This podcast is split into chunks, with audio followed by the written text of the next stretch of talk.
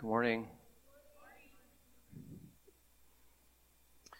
Uh, the last sermon series I spoke on was on the prophet Jonah, and it was uh, it was pretty eye opening for me.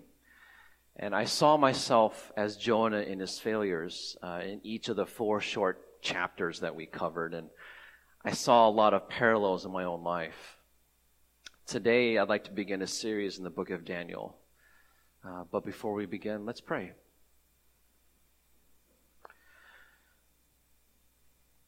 Heavenly Father, we invite you, the Holy Spirit, to join us this morning. Be with us, convict our hearts. In Jesus' name we pray. Amen.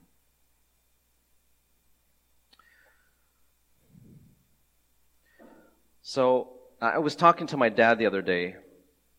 Um, I was asking him about the Japanese rule over Taiwan. Um, and it, be, it, happened in the beginning of the 20th century, uh, 1895 to 1945, 50 years. Anyone here know about this time in history? Handful of people. Thank you, Henry. Yeah, yeah, yeah. I was like, eh, yeah, okay. Um, I confess, I didn't really know much about this time. Uh, I'm not going to be making a political statement or editorializing my thoughts on this period of history. I've I try to use neutral colors, okay, purple and orange. I hope there isn't a purple political party or an orange political party, okay? There's, uh, I'm strictly approaching this from a factual point of view, okay? And, and, and most of what I'm going to say is, is from my dad's recollection, uh, recollection of the period. Uh, he partially lived through it. I won't get into the history of why Japan ruled over Taiwan. You either already know or you can look it up later. My dad was born in 1940. So he was five when Japan left Taiwan, but he still has memories of it, amazingly. So apparently, uh, Japan treated Taiwan as if they were going to be Japanese people. It was, it was treated as Japanese territory. And Japan had this rule that newborn babies had to have Japanese names. And my dad even has a Japanese nickname that my mom and his friends call him to this day. Uh, his, own, his own mother, my grandmother, also called him by his Japanese nickname, Take. Uh, in school, the students had to learn the Japanese language. He remembered his older brother had to learn it, but once Japan left, uh, he, he, forgot, he forgot most of it. Um, according to my dad, Japan strengthened Taiwan's infrastructure. They built railroads, um, sugar factories, they built dams. Japan sent the smartest Taiwanese people back to Japan to stu- back to Japan to study. And they could only study subjects in the medical field. Uh, they weren't allowed to study anything related to politics, probably fear of uprising or, or something. And my own grandfather on my mother's side, uh, he was a doctor and he studied in Japan under this, under this rule, under this policy.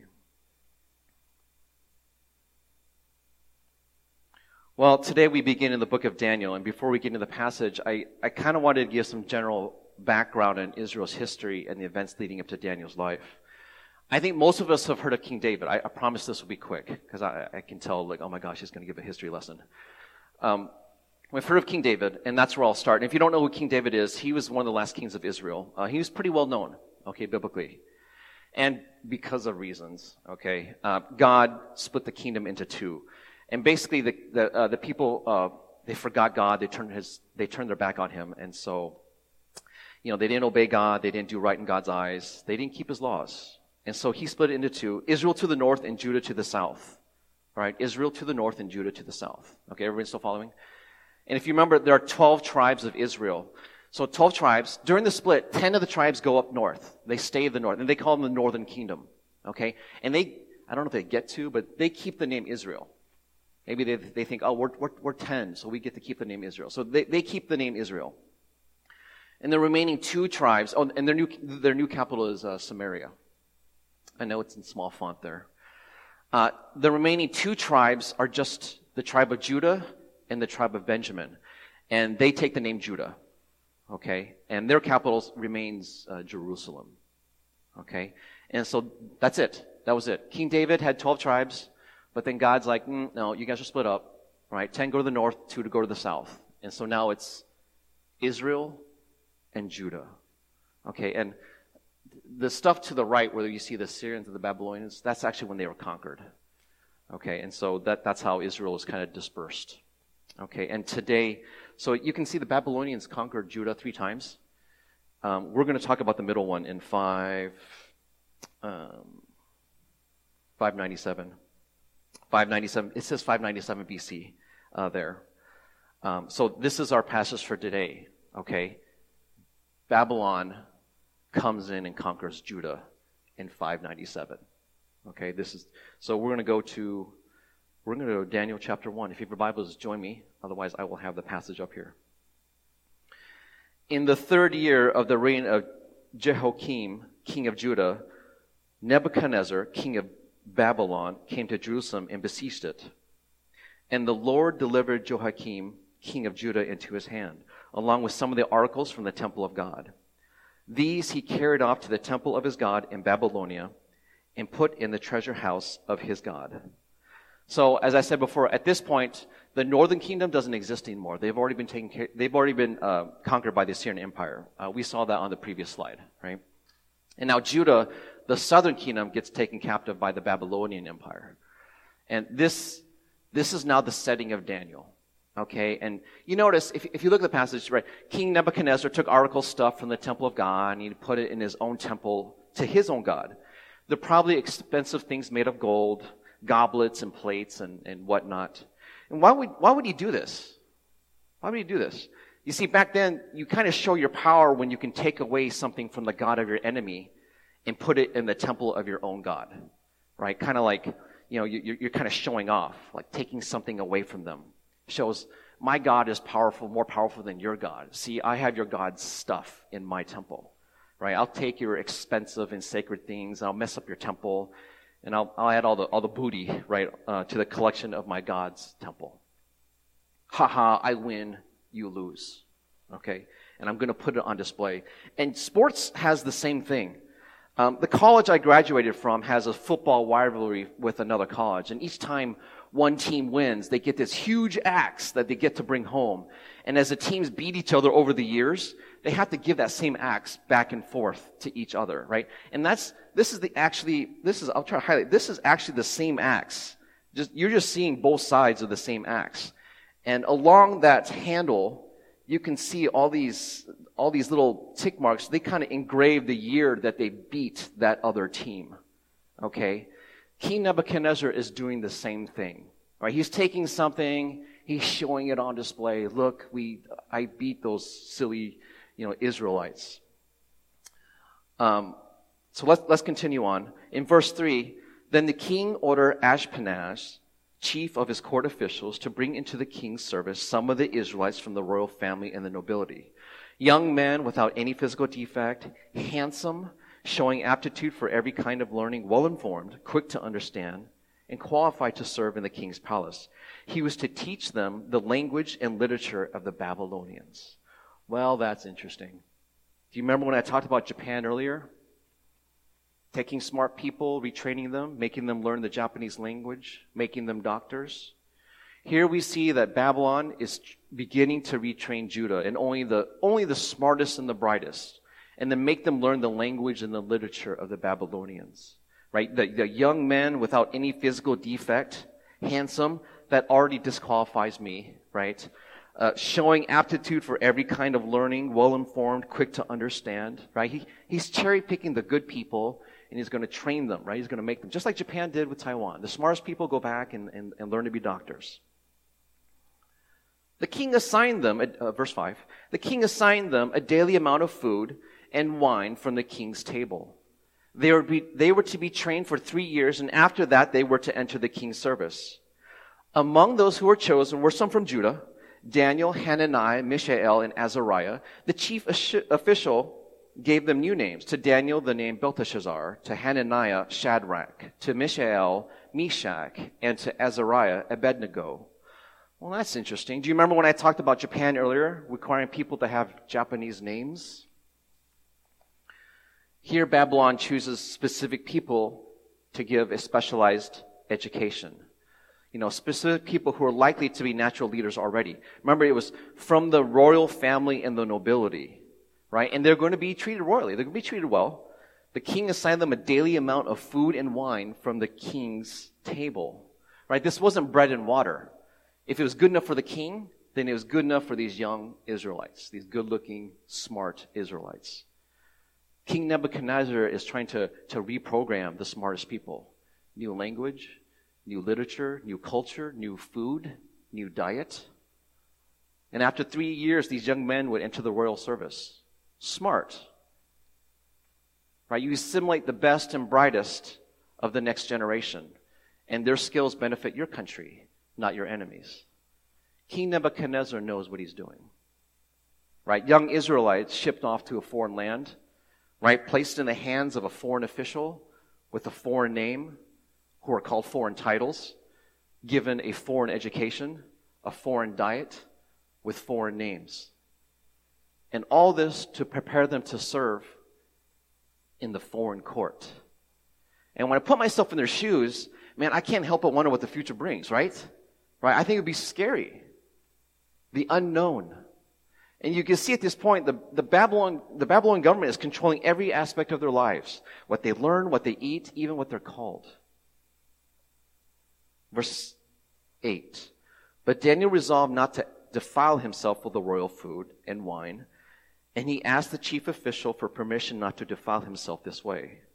Now God had caused the official to show favor and compassion to Daniel.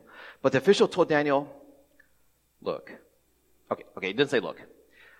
I am afraid of my lord the king, Nebuchadnezzar, right? Who has assigned your food and drink. Why should he see you looking worse than the other men your age? The king would have my, would then have my head because of you. Daniel then said to the guard, whom the chief official had appointed over Daniel, Daniel Hananiah, Mishael, and Azariah, please test your, server for, please test your servants for 10, day, 10 days. Give us nothing but vegetables to eat and water to drink. Then compare our appearance with that of the young men who eat the royal food and treat your servants in accordance with what you see. So he agreed to this and tested them for 10 days. Daniel's tr- probably trying to avoid total assimilation into the Babylonian culture. And he has to be wise about it, right? He has to pick and choose his battles. His education, his new name, there's probably very little he can do to change that. But what he and his friends eat, well, there he sees an opportunity to respectfully challenge the menu, right? In verse 8, right, he asks the chief official for permission. He doesn't demand. In verse 12, he says, please test your servants. He's being humble. He's not trying to demand anything and we are what we eat. And I'm sure you've noticed foreigners living in another country will often try to maintain their identity by eating the same foods as they grew up in their home country as best they can. Israel's no exception. They have a lot of their own food laws. And I don't know what exactly was, was so bad and defiling about Babylonian food, but he, this, is, this is where Daniel finally takes a stand. A respectful stand, and we'll come back to that. He's trying to at least maintain some part of his identity as an Israelite. So Daniel proposes to the guard Look, could you just give us veggies and water? Just 10 days is all I ask. Then judge for yourself. Make a decision and we'll respect it. If we look worse, fine. We'll go back to the royal food, no problem. But if we look better, though, then maybe you'll reconsider and you'll let us stay on the veggies. Can't hurt to try, right? Daniel is pretty persuasive. And so, okay, let, let, let's see what happens. At verse 15, at the end of the 10 days, they look healthier and better nourished than any of the young men who ate the royal food. So the guard took away their choice food and the wine they were to drink and gave them vegetables instead. Well, well, well. What have we here? It works, right? And apparently veggies are better for you. As soon as my son can start reading, I'm going to make him read this passage over and over again because he does not like vegetables. So this 10 day test becomes a permanent menu, right? And man, you know what? How would you feel if you were the other men in the control group? You guys know scientific, you know? In the control group. That's rough, right? Probably some grumbling right now, right? You had all this nice food from the king's table and now because of this bozo over here, for the next three years, I got to eat veggies and water.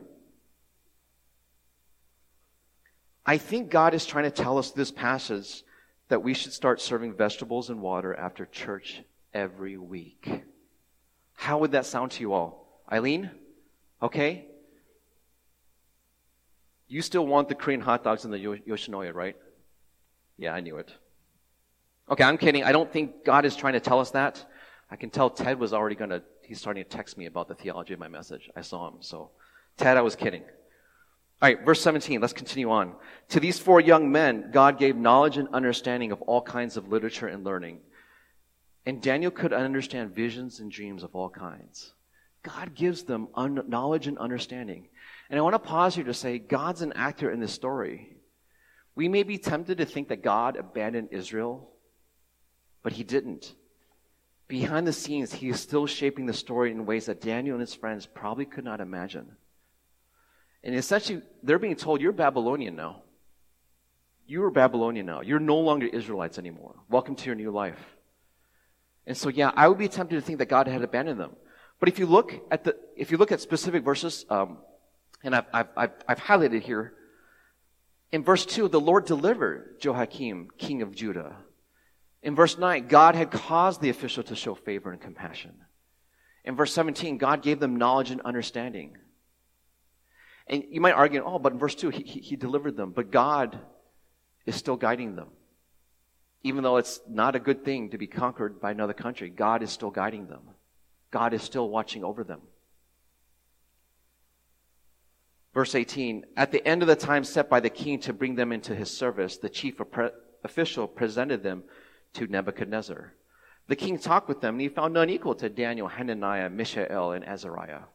So they entered the king's service in every, verse 20, in every manner of wisdom and understanding about which the king questioned them, he found them ten times better than all the magicians and enchanters in his whole kingdom. Have you ever seen that show, America's Got Talent? Or American Idol? Or know what I'm talking about? They, they used to be really popular. They still are popular on TV.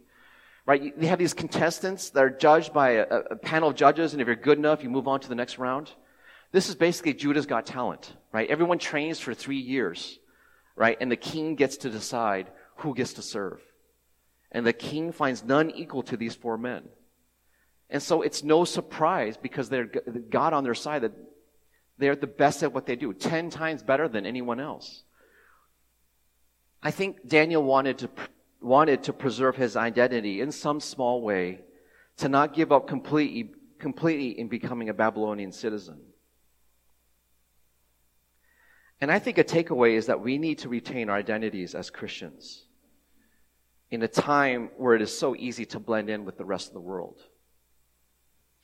If you're a Christian, I think we can be tempted to assimilate into the world. It can be convenient. Sometimes it's the path of least resistance. I think we can become lazy in our identity as Christians. I did. I was lazy back in college and post college. I was a lazy Christian. I knew that I believed, but from the outside, you couldn't tell me apart from anybody else. From my behavior, from what I said or what I did, I looked like just like anyone else. But Christians should look like Christians to the rest of the world. You are in verse in Matthew Matthew 5, you are light of the world. Light of the world. Let your light shine before others so that they may see your good deeds and glorify your Father in heaven. Being in the world is necessary. It is necessary. We are to be a light to those who are in spiritual darkness. We're called to live in such a way so that non Christians see our words and our actions and our views and know that there's something different, something different in a good way about us. If we are a Christian, we're to make every effort to live, to think, and to act. If, if we make a, a, an effort to live and to think and to act like everyone else, well, then we're doing Jesus a great disservice. When I was younger, much younger, I would use inappropriate language a lot. It was the language everyone else was using. It made you look cool. Why not? And my youth leaders were at church, but I was at school. Everyone was doing it. Fit in. Fit in. Assimilate. Don't make waves. When I worked at a previous job, some people would pad expense reports. Do you know what I'm talking about? all the working people, padding expense reports. We're only required to show receipts if the amount was over $25. Anything under $25, we could just claim it without the receipt. And everybody did it. And so I eventually did as well. Why not? Everyone was doing it. Fit in. Assimilate. Don't make waves. I think we can be tempted to assimilate into this world, not in only words or actions, but in our viewpoints as well, how we think. Our views on homosexuality, our views on abortion, our views in politics. We may be tempted to adjust our views based on what popular thought or the loudest group on social media is. So we need to be careful. Otherwise, we will become just like the world. And then there will be no discernible difference between the secular world and Christians. And if you've noticed, our nation has become more vocal, more divided over the past several years. We cannot really agree on the LGBTQIA movement, the Black Lives Matter movement, COVID 19, politics, gun control, capital punishment, and most recently, abortion. But we need to take a stand, but respectfully, just like Daniel did in today's passage. He had the wisdom to know which things he could challenge, like the, like, you know, that, that he could challenge, like the food he ate, versus the things that he probably could not challenge, like his new education or his new name. I, I grew up in Cincinnati, Ohio. Uh, I am ethnic, ethnically Taiwanese, and there weren't really many Taiwanese people in Cincinnati, but the few that were there organized themselves into a Taiwanese association. It was actually called that, the Taiwanese Association. It was a big social club I thought. We would do things together. We'd play tennis and softball together, have potlucks at each other's houses. We were organized. There was a sign up sheet, and, and, and each home would host a potluck that month. And we'd all get together. And I know the former, and you know, there's, there's, I know we have a, at Harvest LA and, and, and, and this church, Generation Church LA, there's, there's a, there's a Brazilian contingent, and I know they would meet together. I got secretly invited a couple times. Once a year, there was a cultural celebration in downtown Cincinnati um, at, the, at the convention center. There's a convention center in downtown Cincinnati. Uh, it was called the International Folk Festival. I Googled it. It, it, no, it no longer happens. It's sad. But the, asso- the association would sign up for that, and there would be food and culture exhibits. We would cook Asian food and sell it at a booth. We'd build some, we would build some replica of a Taiwanese landmark, you know, uh, we had a merchandise booth where we would sell like Asian touristy stuff, right? We had a calligraphy booth, right? You get your name written in, in, in, in, in, in Chinese characters, right? You've seen that, right? Get your name written in Chinese characters. We won ribbons, I remember. Our parents made all of us second generation kids. Uh, they made us. they made us dance in these cultural dances to perform in front of crowds, right? I still remember this.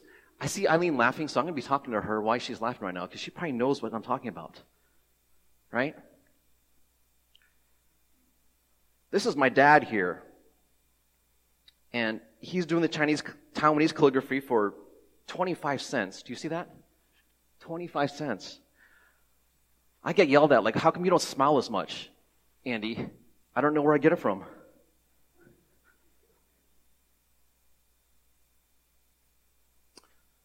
These are my parents. I think this is Taiwan here. This is a 3D uh, clay uh, replica. But those are my parents. This is uh, us at the Taiwanese. This is Taiwanese. You can't. Um, I've circled it here, but you can't. It's blurry. But we're selling food there to, to the people at the International Folk Festival. This is me. I am on this stage.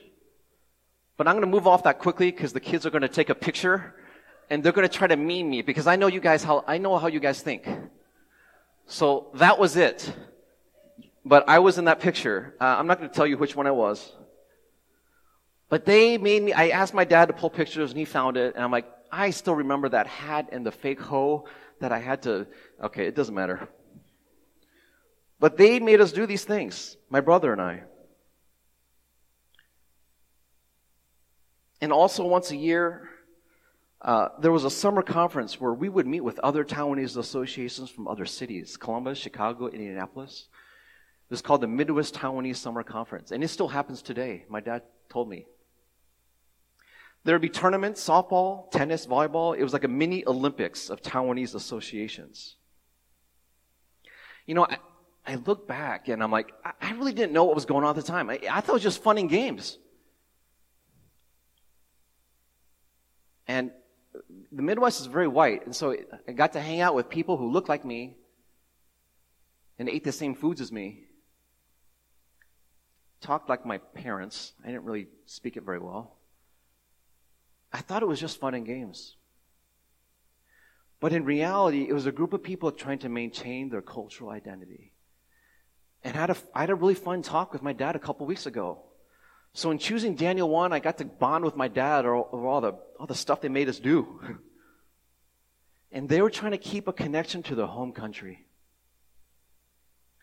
In the context of today's passage, does that sound familiar? So I was this American, but I was also Taiwanese. And that intersection of identities is how I grew up. And I gave you a glimpse of, of, of a young me dancing on stage. It was the compromises and the clashes, and I do mean clashes, of cultures. And that's what I had to navigate growing up. Maybe some of you, some of you can identify with that. Maybe you, you grew up or are currently growing up in a dual culture household. Two worlds physically in America, but culturally, ideologically, socially, Taiwanese or Asian in general. All of our parents really tried to hold on to that identity and pass that on to all of us kids, trying to avoid that complete assimilation into the melting pot that is America, the United States of America. Why am I telling you how I grew up? Christians are called to be citizens of two worlds the secular world that we physically live in and the kingdom that we are a part of. The secular world that we physically live in and the kingdom we are a part of.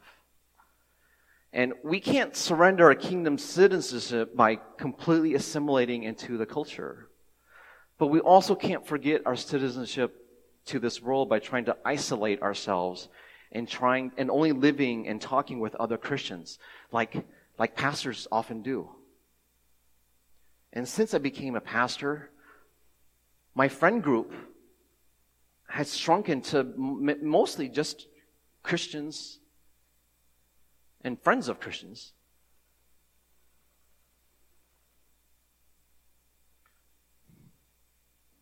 This is what it means to be in this world but not of this world.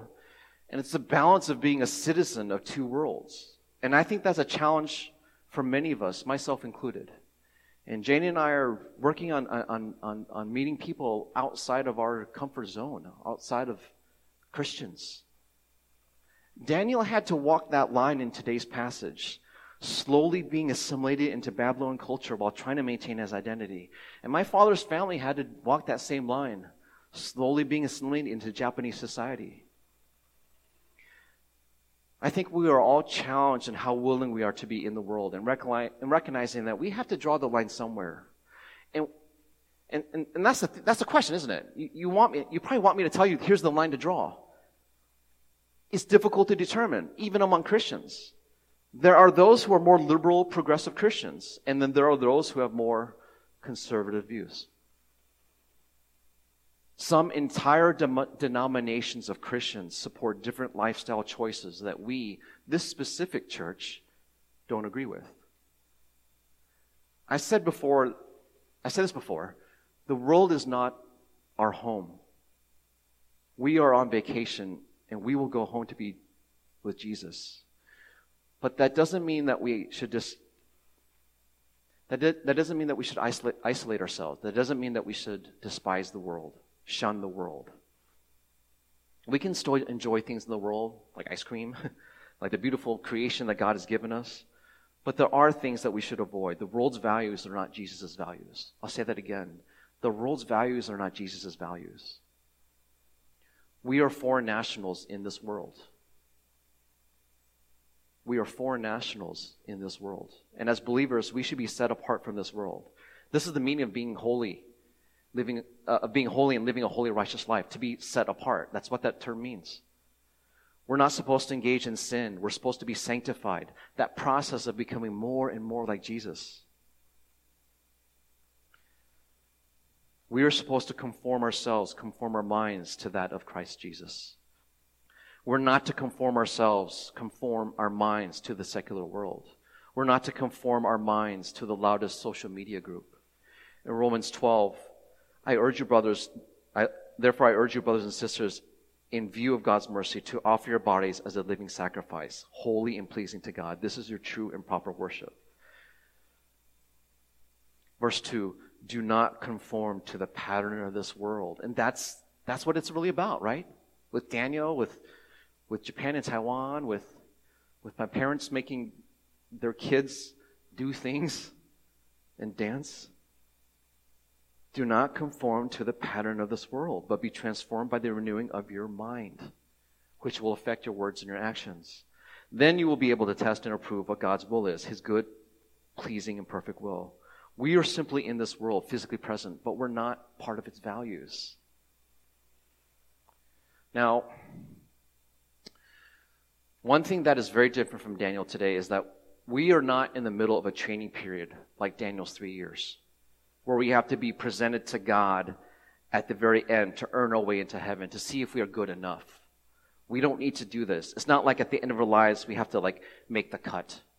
Right? There isn't a tick mark. Every time you do something bad, it goes in your bad column, and every time you do something good, it goes in your good column. And if your good column is, is, is bigger than your, your bad column, then you get into heaven. That, that's not how that works.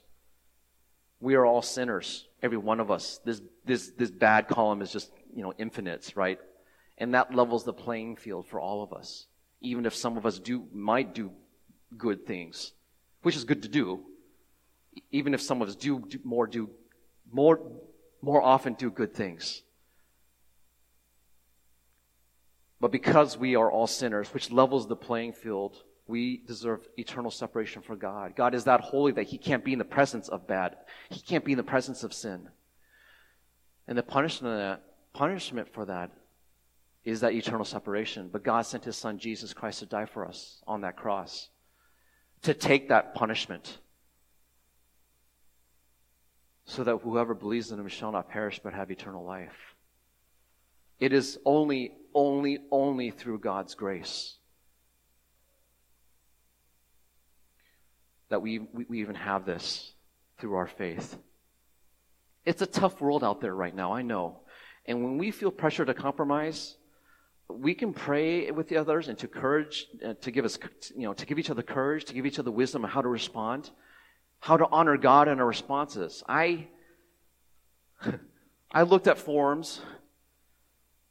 There's a lot of angry people, especially after Roe versus Wade. There's a way to honor God, to wait, uh, obey God, to respectfully stand up for God. In the meantime, we carry on as Daniel did, making the best of his circumstances. We carry on in this foreign land until we go home. Let's pray.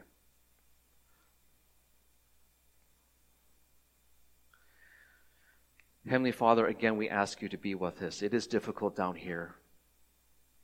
And this is a nation, a world divided, many different viewpoints.